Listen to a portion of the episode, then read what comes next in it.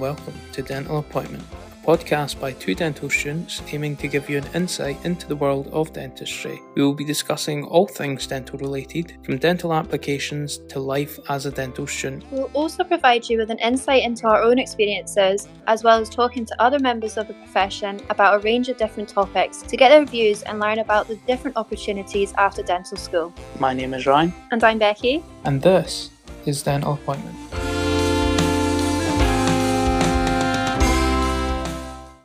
Welcome back. We have mentioned in other episodes that COVID 19 has impacted dentistry as a profession, and you've probably seen this on the news as well. So, in this episode, we're going to discuss this in a little bit more detail with the help of our guest, Dr. Laura Kerr. Laura is a principal dentist and a VT trainer at a general dental practice in Dumfries and Galloway in Scotland, and she also works on the NHS Health Board as a dental practice advisor. Hi, Laura. Thanks for joining us today. Hi, Becky.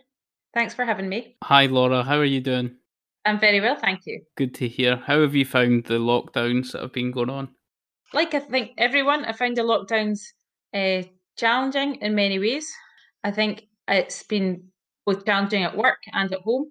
I've got a young family, so um, I've had two children off school for many months, both this year and last year, um, and a busy dental practice that we've been trying to keep going um, as much as we can through the pandemic. So it certainly had its challenges. Yeah, a lot to juggle. Yeah, but there's also been some positives. I've spent a lot more time with my, my children than I normally get to spend with them. Um, and as a busy working mum, that's that's been a real privilege. Um, so it's not been all bad for me. Um, my husband was as well um, as an optician, so he was wasn't working for me uh, several months last year. So he was also at home. So it was quite nice as a family to spend time together, which we've never never had the privilege of. Um, so yeah, there were some good good sides to it. Yeah, I agree with you there. COVID has stopped the whole world and everybody's managed to spend such valuable time with family. So, one of the positives, I suppose. Could you just tell us a little bit about yourself, Laura, and how you got into dentistry?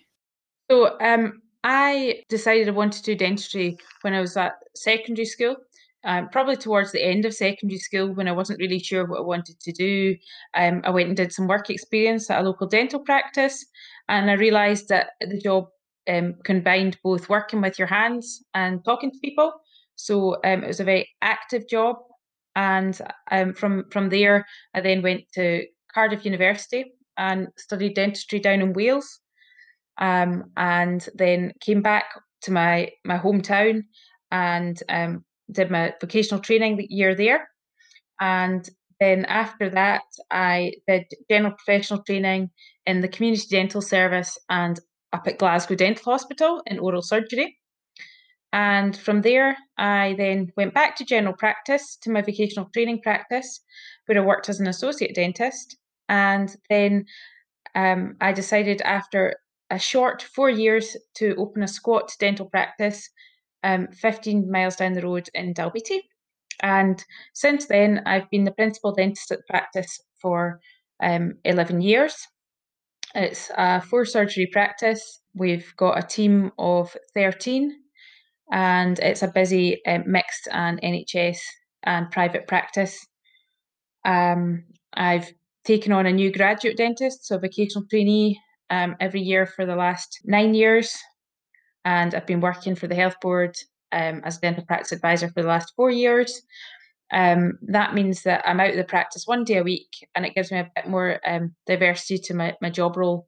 Um, I found that being in the practice full time, you were in the same room all day, every day, and it was quite nice actually to get out um, and have a reason to go and visit other practices, see other dentists, and um, uh, certainly it's diversified my, my job quite a bit by doing that one day a week. It sounds like you've got such an established career in dentistry and you sound so passionate about it as well. Um, with all your years that you've been working in dentistry so far, how do you feel that COVID 19 has impacted dentistry? I think without a doubt, COVID 19 has certainly impacted dentistry um, in both a, a negative and a positive way. Um, we'll start on the positives because it's always good to start with um, the positive aspects. So, the positive aspect is that it's made our patients recognise that we are an essential service and it's made them realise how essential we are um, and how important their teeth are. When they didn't have access, when dental practices were closed in March of 2020, suddenly people realised that they, they, did need us. Um, and going forward, um, as we reopened, because of social distancing, because of all the uh, measures that had to get put into place, um, we now spend a lot more time with our patients, and that um, has meant that you've got more time to build up a rapport with your patients, um, and so that's been a positive impact um, for for certainly for the practice. Unfortunately, though, there is there has been um, a lot of negative uh, impact. There's a huge backlog of, of dental dental care that's um, been unmet. There, it's a new, completely new way of working. Working is a lot more challenging um, because of um, the protective equipment, the PPE that we have to wear. Um, we've got limited capacity to see people because everything takes so much longer. And I think it'll be a long time until uh, normality resumes in the dental world, unfortunately. And how do you feel about the changes that have been made?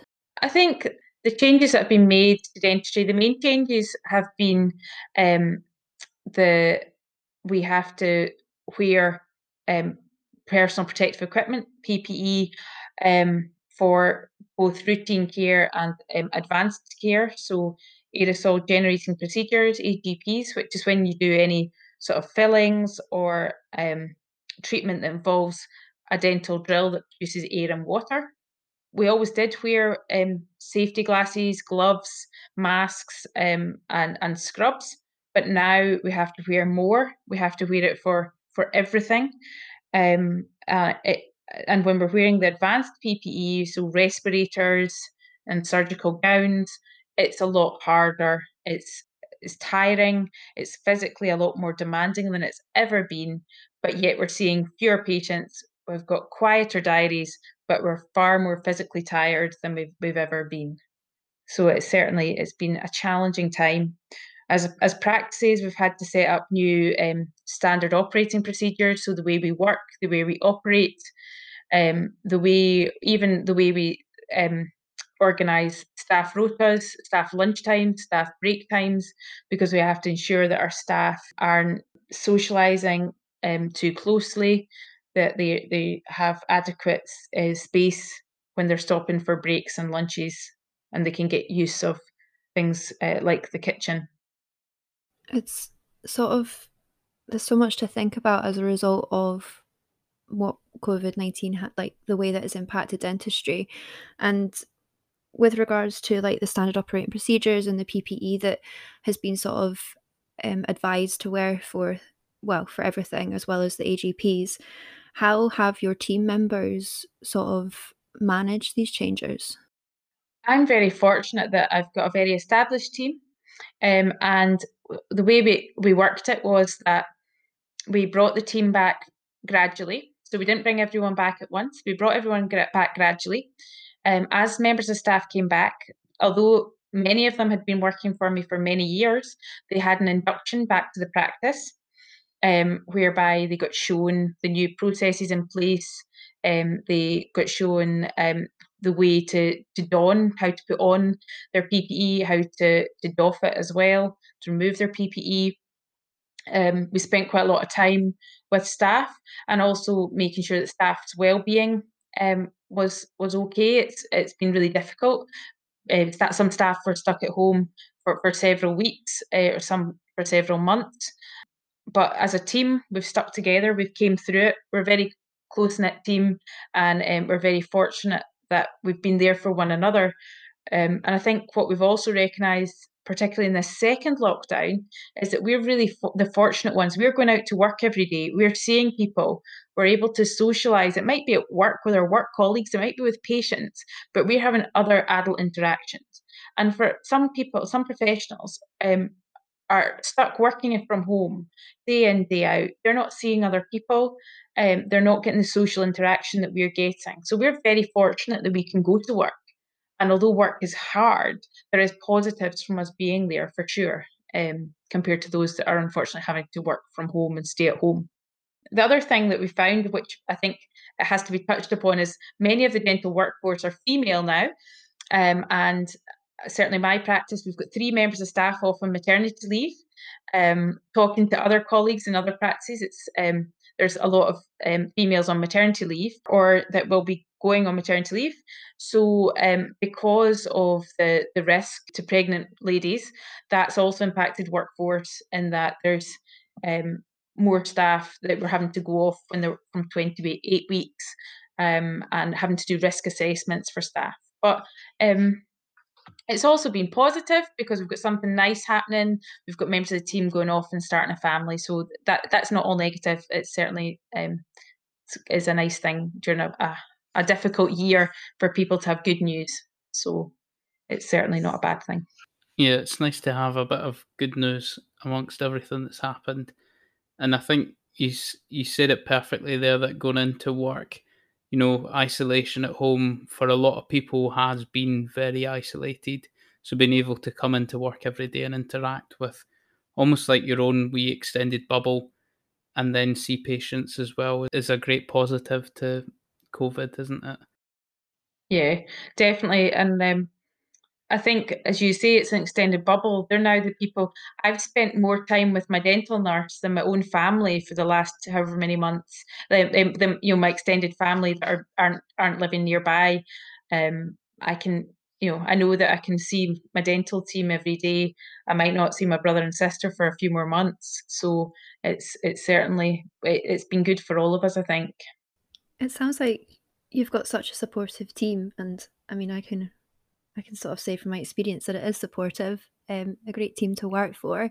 And you mentioned there that um, your dental nurse. So have you sort of arranged that you have one dental nurse per clinician, or do they rotate? Or so um, pre-COVID, I had a system whereby the dental nurses um, I rotated around the dentists on a sessional basis, um, which for for many people they'd find that strange because they're very much you know a dentist has their own dental nurse. But it mean meant that every member of the, the, the nursing support team could support the dentists the dental therapists the vocational trainees. So it actually meant that everyone had a great skill set um, and all four surgeries are set up with materials in the same drawers so it worked out really well but we recognized that coming back into covid that that wouldn't work because there was too much interaction um, and mixing of, of different people. So we now um, stick to, to bubbles whereby it tends to be the same dentist and nurse work together, um, and uh, the receptionist is very much um, in her own um, space, whereas normally the receptionist would have other people um, assisting her. Um, she's she's got her own headset for the telephone, um, and the computers are all sort of cleansed so that nobody else can can can touch them. So yeah, there's been changes for everyone, including you know the the reception and administration side of things. And I think that's really important to highlight as well. Like it's not just the dental treatments that have been affected; it's like the whole team, um, whether they're sort of clinical staff or not. Yeah, even down to the practice cleaner now has to wear PPE when she's working. Mm-hmm. Um, she's got new protocols and procedures um, for, for for cleaning the practice um, when we're not there. Um, so it has uh, quite literally affected every member of, of the team. And with you so you mentioned like standard operating procedures um so that's sort of like the paperwork side of things but was there anything physically that you had to do to the layout of your practice to facilitate like a better flow for patients? So um whilst we were closed it gave me a lot of time to sort of look at what have we got and what could we utilize with what we've got without making too big an investment into changes. Um so decided to um install in the waiting room um, hand washing facilities rather than just sanitizer. Because we're a rural practice, we've got quite a few um, people with um, outdoor occupations, farming, forestry, um, that sort of thing. Um, and although hand sanitizer is good for clean hands, um, I felt there was too many people would be coming in with dirty hands. So I installed a hand washing sink, some soap dispensers, uh, sanitizer dispensers and, uh, and paper towels and so on. Um, we also set up uh, visual markers on the floor, so two meter markers on the floor, and we've because of the design of the building, we're very fortunate. Um, we can set up with two doors. So we have an entrance A and an entrance B. So two surgeries have one entrance and two surgeries have another entrance. And so it very much means that patients don't mix. All payments where possible are done with um, card card payment. So the card payment device goes is obviously wireless and can go in all the surgeries.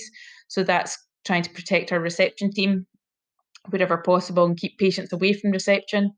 We've put up um, shields at reception and we've also put a big table. So we've physically made a barrier so they can't get near our, our receptionist. Um, so we're just trying to keep everyone as, as safe as we can. But as I say, we're we're fortunate in that it's a big practice.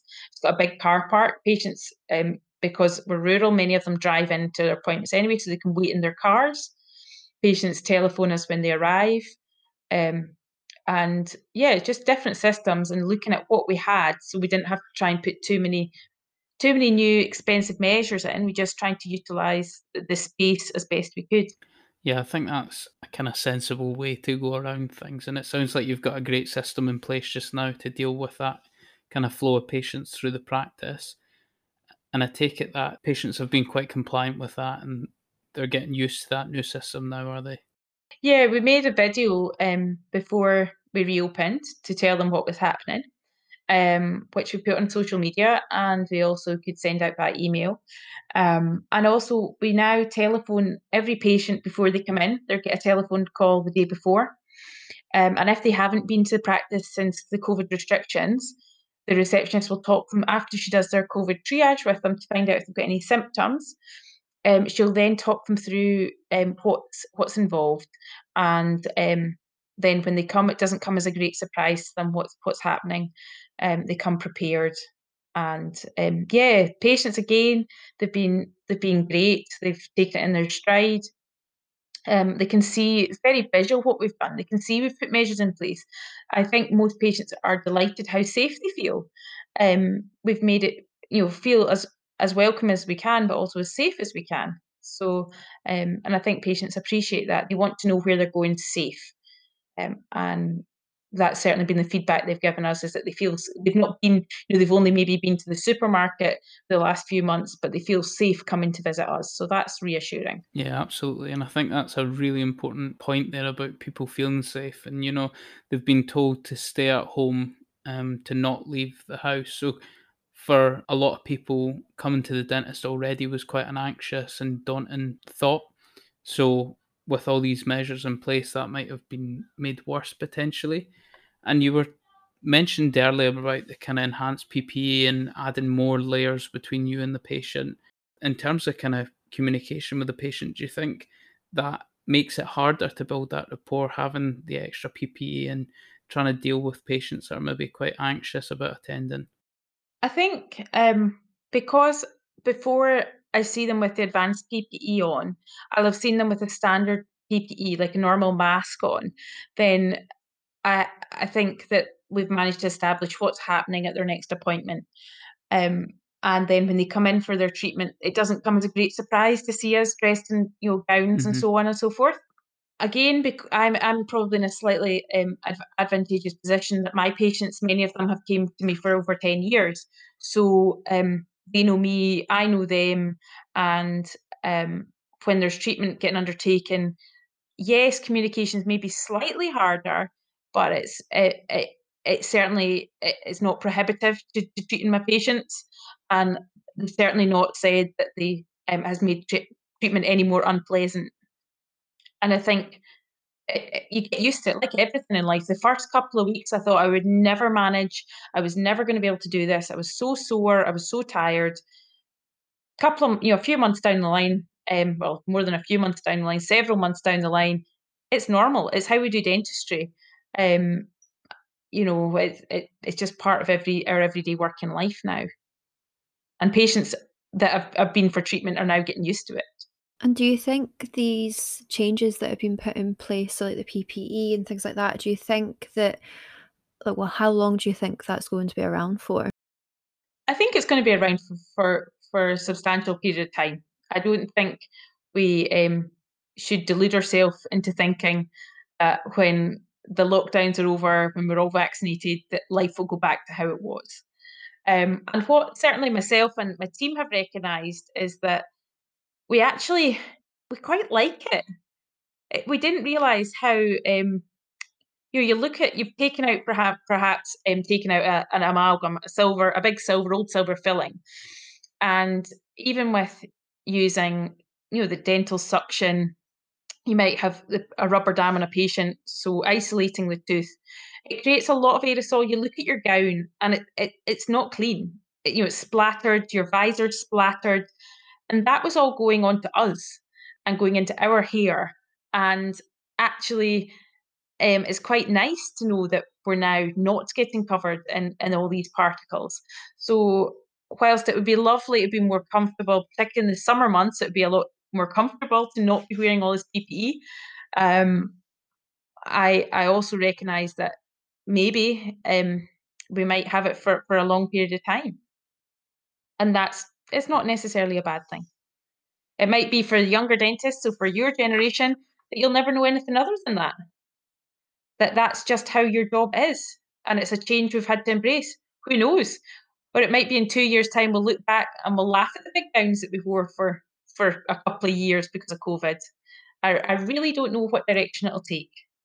I wouldn't be against it being a long term thing, personally. Yeah, I think that does sum up the whole pandemic in in general. That you know nobody knows which way it's going to go, and it, it wouldn't be a surprise where it went. It's really interesting to see your take on it as well.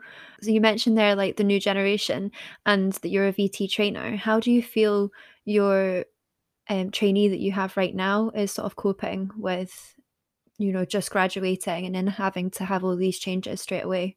She's coping brilliantly. Um, and I think because actually it's all she's known in general practice. She came into um, general practice during a pandemic.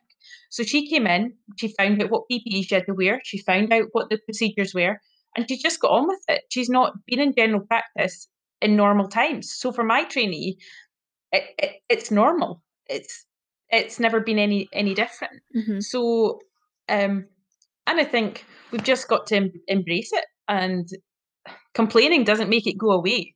Our training year is an extended training year, so normally it would be from August to August, and it started late. It started in September because of the restrictions, um, and it's going to be for two years rather than one year, which in, in our practice, it means that we're in the very fortunate position that we've got stability for two years, that my patients don't have to change a dentist, um, that our trainee will have a full complement of uh, care that she'll be able to do um, and really establish relationships and rapport with patients. So it's it's not a negative thing for us at all.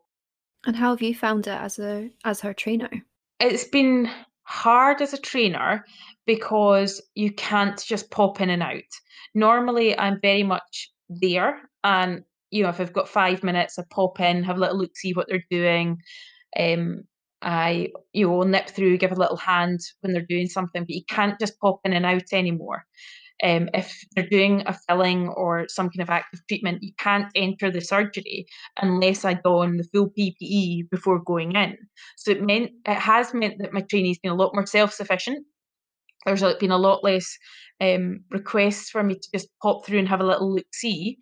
Um, and so it, it's it's been quite hard in that respect because I'm so hands on. Um, usually like to be in and out quite a lot.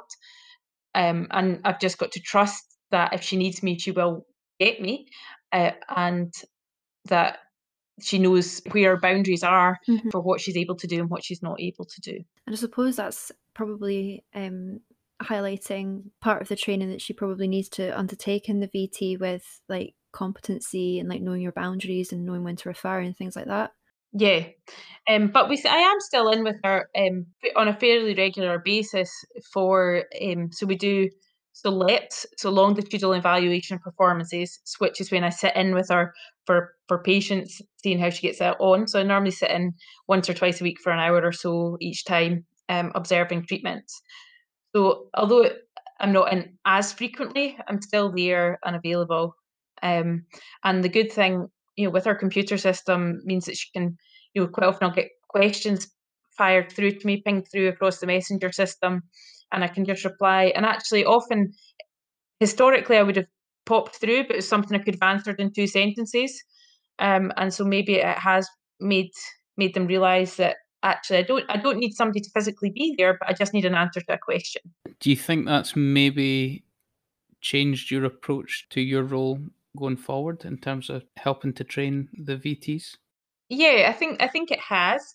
Um, because we always talk about in the in the trainee world like the open door policy and now it's very much a closed door policy you don't go you don't go in you don't want too many people in the surgery so it, it has been a different approach i would quite like it if we could have more of an open door um, policy so that also the trainee can you pop into my surgery because quite often I would say to my trainee, once you're finished with your patient, if you've got nobody coming in, why don't you come through and watch I'm doing um, maybe a root canal treatment or doing a difficult set of dentures, something that I feel would be a useful learning tool, I would encourage them to be in with me for. But now I um, would be less encouraging to bring them into something that they maybe don't need to be in for. Um, so yeah, that that hopefully will change and they'll be to, to spend a bit more time in with me. Mm-hmm. So you mentioned like the chat function on the system that you use, and it sort of highlights the um, the advances in technology. Is there any sort of technology that has been utilized during the sort of COVID pandemic time in dentistry? Um, yeah, well, certainly when when dental practices first closed, um, what we did was um, locally in in every health board area we set up urgent dental care centres um, and at those centres, we used remote triaging of patients, so both telephone and video um, video conferencing facilities with patients to triage patients. So that's certainly something that we'd never really done before, but we're now doing it more frequently. And certainly, there's still some practices that are doing quite a lot of telephone triaging. Um, and it is it is useful to, to speak to patients over the telephone and establish what the problems are before they come in. Um, it was always something that we we did um, do uh, subconsciously with the receptionist finding out about what the problems are, um, but certainly not in the same structured fashion that we're doing it now. So you mentioned there, Laura, about how the way in which patients have access to dentists has changed and how technologies kind of came along and helped with bridging that contact. How have patients responded to that and not been able to have such wide access to dentists as they have done in the past? I think patients have responded really well, um, all things considered. Um, I think that we are now in a position where we are able to see patients and we're able to treat them um, in a more normal fashion.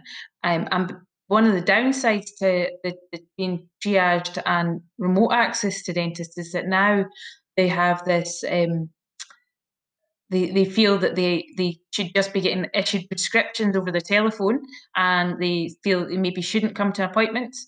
And actually, it's always better to see a patient and to properly assess them. Um, and so I think that that might be going forward. We, we spent years trying to not give antibiotics where they were, weren't necessary. We then spent several months during COVID 19 giving out antibiotics because it was the only line of defence we had for people with, with dental problems. And now we've got to try and reverse this um, psychology of antibiotics will fix it um, because they were just given out because of the pandemic situation and not necessarily because that was the best route of care.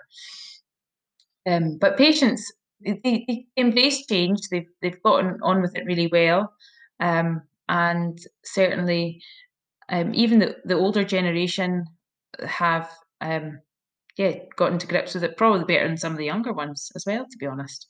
Yeah and i've heard myself um, i don't know about you but patients kind of having a go at dentistry themselves at home and using kind of diy kits to dress teeth and things like that. And do you think that will maybe have challenges in the future with patients that like you say expect antibiotics and they maybe think that certain things should be done?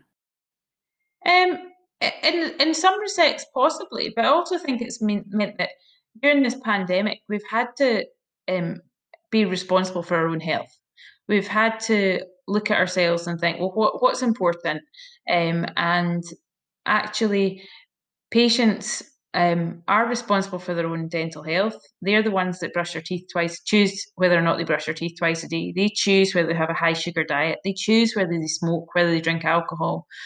Um, and so I think that actually the buck stops with them in a lot of respects. And if they choose to neglect their teeth, um, then that that's their their choice. And I think that also, whilst we've encouraged patients uh, particularly when we're closed, to, to buy these kits and do temporary fillings, they've realised that actually they can stick their crown back in themselves and it'll last a week or two till they can get seen. And it's not as urgent as they might fe- have felt it was two years ago, a year or two ago. Um, and that yes, they might not have a front crown because it's fallen out, but it's my front crown. They're still they're still here. They can wear a mask when they're out um, shopping and so on and so forth.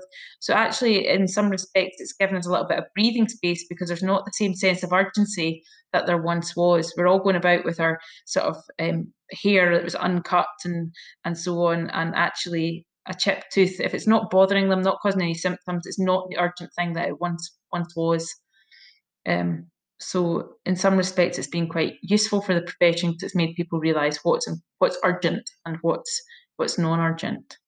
Yeah, I think that's an interesting way to think about it actually, and I probably hadn't considered the kind of urgency of things and patients getting an appreciation of things that are maybe not as urgent as what they initially thought they were, and that it's kind of not the end of the world if they don't get treated straight away.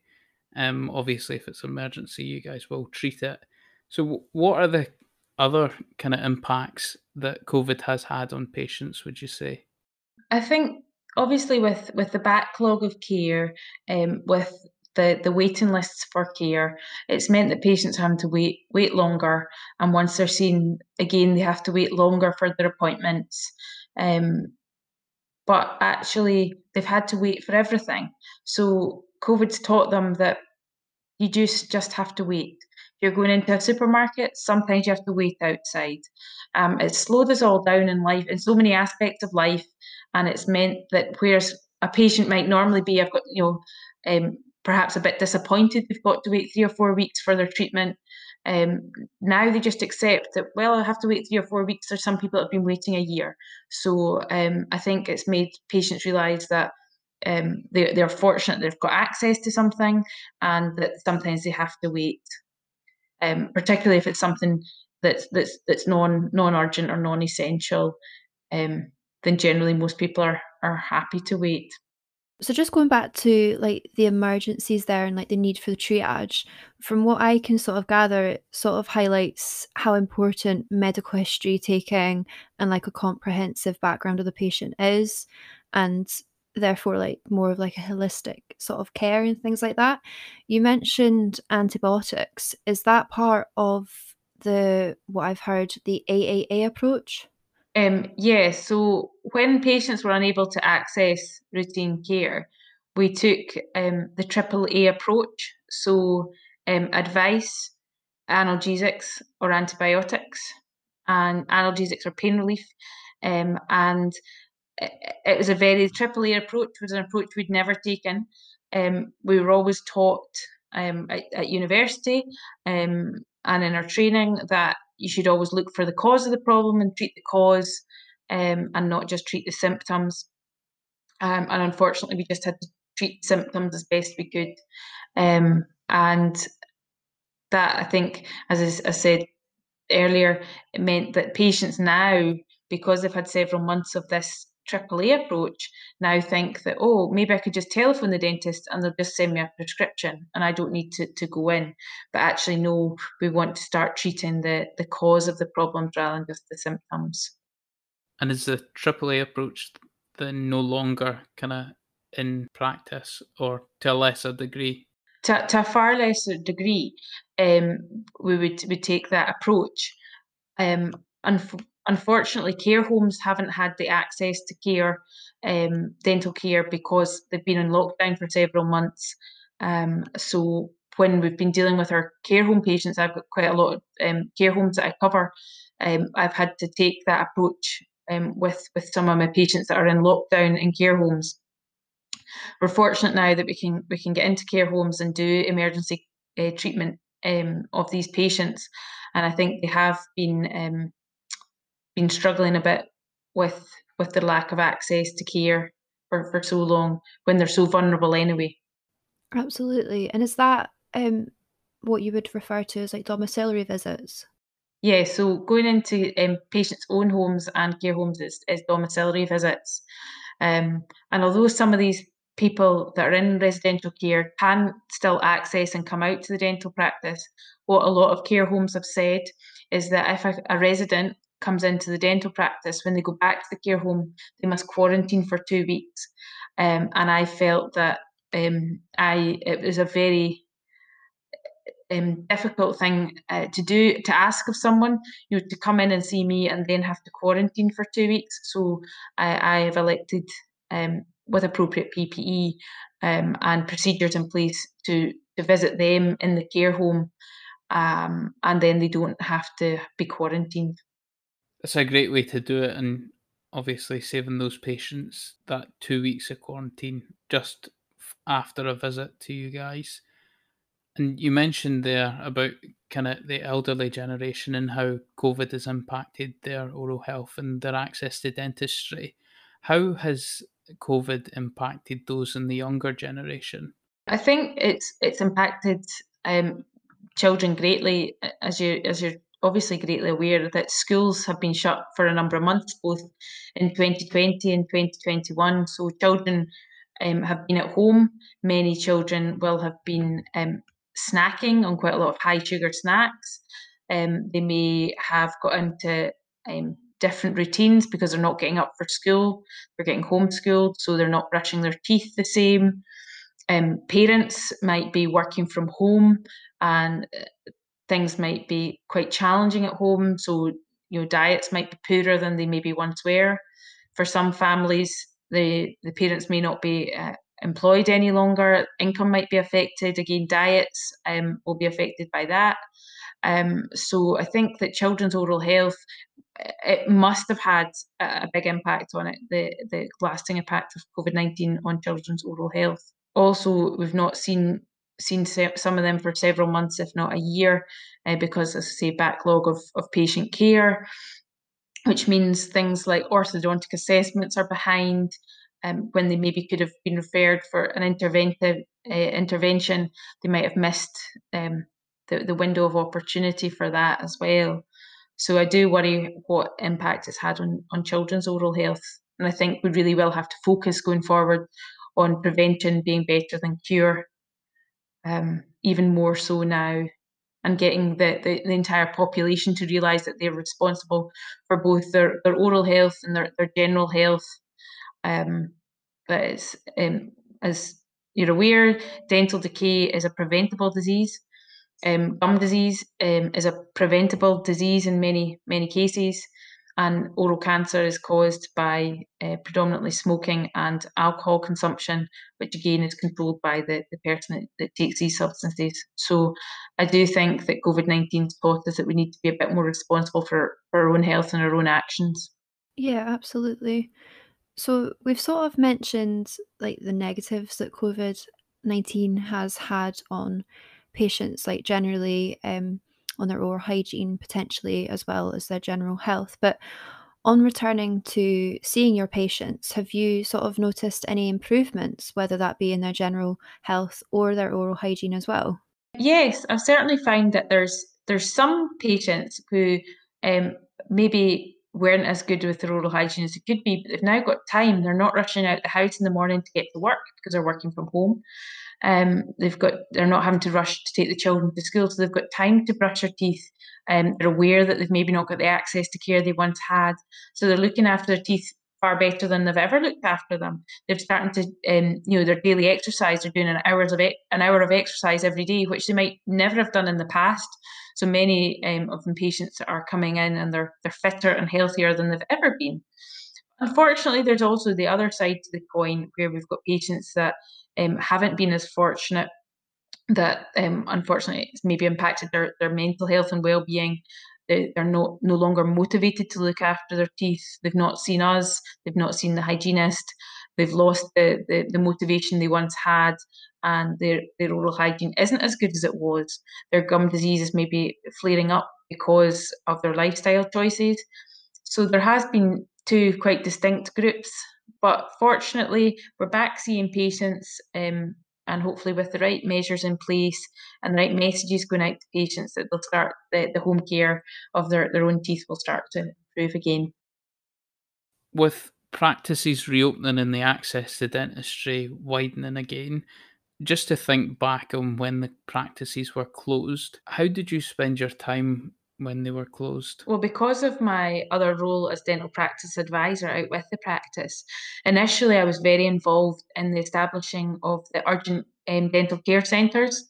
So a lot of my time was spent um, establishing where these were going to be, how these were going to be led, um, going to a lot of uh, remote meetings, uh, learning, get my hands um, getting to grips with Microsoft Teams, going to a lot of meetings um, in that respect, and um, also triaging my own patients when I wasn't wasn't doing that. As the pandemic progressed, the urgent dental care centres opened. I took a regular slot working um, at the Galloway Community Hospital in Stranraer, which is about 60 miles away um, from the practice. So I did that um, at least one day a week and I also worked at the, the COVID hub. I, got redeployed from my dental practice advisor post um, when the centres were set up, and I then worked at the COVID hub, which was the assessment clinical assessment centre for patients with uh, COVID symptoms. Um, and I did this uh, for for several weeks as well. Um, out, outside work, um, it was a good time to um, re-establish a lot of the paperwork at the practice, go through all the policies and procedures, um, clear out filing cabinets, um, get on top of things that I had been meaning to do for, for quite a protracted period of time. Um, and it was a great opportunity to just have a right good clear out and, and sort out of things at the practice when there wasn't patients um, to be seen. Um, so there definitely was some positives, and um, we're now on top of a lot of things that were on always on the back burner to get to get done. It was also a good opportunity to get um, do some CPD as well, do some uh, some some extra learning, um, whether it be to do with COVID or just some educational things um, in general. And also spent a lot more time with my family. So um, it was certainly time well spent when I wasn't seeing my patients, and time I'll, I'll never get back again. So it wasn't wasn't all bad for me. It sounds like you utilise that time pretty well, um, considering the amount of time that everybody sort of had off. How did you find being redeployed um, and sort of being in a new role? So at, first, when I got redeployed um, to the, the COVID hub, it was certainly daunting. I um, had to learn how to use a stethoscope. Um, I had to to learn how to assess somebody with with COVID symptoms whilst keeping myself safe. Obviously, my um, my clinical uh, lead couldn't be in the room with me when I was assessing, learning how to assess the COVID patients in the early days. So um, it was certainly challenging, but a challenge that it was good to embrace because at a time when you felt you wanted to do something and um, we were unable to do very much, it actually was was a good time. It was, um, and also the teams that I was working with, I was working with paramedics, I was working with um, general nurses, I was working with GPs, um, and we we built up a great rapport. We were people that would never normally have met or worked together. Um, it was, in some respects, quite quite a fun and interesting time um, out with out with seeing the patients, um, getting to know other colleagues and other aspects of healthcare. So again, there was a positive side to it. Yeah, and I think a lot of people listening will probably be quite intrigued to hear that dentists were redeployed, and it is great, as you say, as dentists to kind of get that insight into other aspects of healthcare as well, out with dentistry. Yeah, and certainly, like my um, my associate that works at the practice and several local dentists, they redeployed to um, the the swabbing, the COVID swabbing. So these were swabbing a lot of the the COVID patients, um, because we're obviously used to looking in patients' mouths and um, being in close proximity to patients. Um, and certainly it, it made us feel a lot more useful if we could do something to help. Yeah, absolutely. following on from that, is there anything that you have learned about your own clinical practice during the time that well the dental practice was shut down and that you were redeployed and things like that? Um, I think it's it's made me realise the the real importance of having a good teamwork, strong strong teamwork, and having a strong team behind you. Um, whether it was when I was redeployed or when I came back to the practice and brought my, my team back gradually, it was so important that we had a strong team in our clinical practice because we've really had to be there for one another, whether it be that we'd had a bad day um, homeschooling our children, trying trying to get used to wearing the PPE in the early days, um, treating patients, we've we've had to be there for one another. So I think the importance of a strong team, looking after your team, and making sure that you look after one another to get get through these difficult times. Yeah, absolutely. And overall, what has going through COVID taught you? I think it's taught me that that, that there's always light at the end of the tunnel. And we've got to keep looking forward. There's no point looking back. There's no point looking back and criticising mistakes and criticising that things could have been done better and that practices shouldn't have been shut. Um, things were done at a time when we ha- decisions just had to be made, rightly or wrongly, decisions had to be made, and I think we've just got to keep going forward, not keep revisiting things that people might call mistakes because it can't be changed and you can't turn back time. And um, we've just got to be grateful for what we have got um, and look forward to when life has some sort of normality to it and when we can start doing things that, that make life more enjoyable. Yeah, exactly. And hopefully, I mean, everybody will be hoping that that is sometime soon. Absolutely. I think that's a really good um, way of looking at it as well, having that sort of positive outlook on it. Yeah, I think I think all too often people have looked are, are, are looking back and being so negative about it all, and yeah, it's not been a great time, but we're coming out the other side of it, and we're we're the fortunate ones. We're well, and we're coming out the other side of it. We've got a business, we've got um, patients, we've got a career and a profession, and there's many, many, many people far worse off than us. So I think we've got to look at look at that side of things. Yeah, I think that's well said. I think that even sort of um, relates to us as well with the whole extension. yeah. Yeah. That's it. I mean, like you say, we're past it now. So looking back and being negative about it doesn't change what's happened.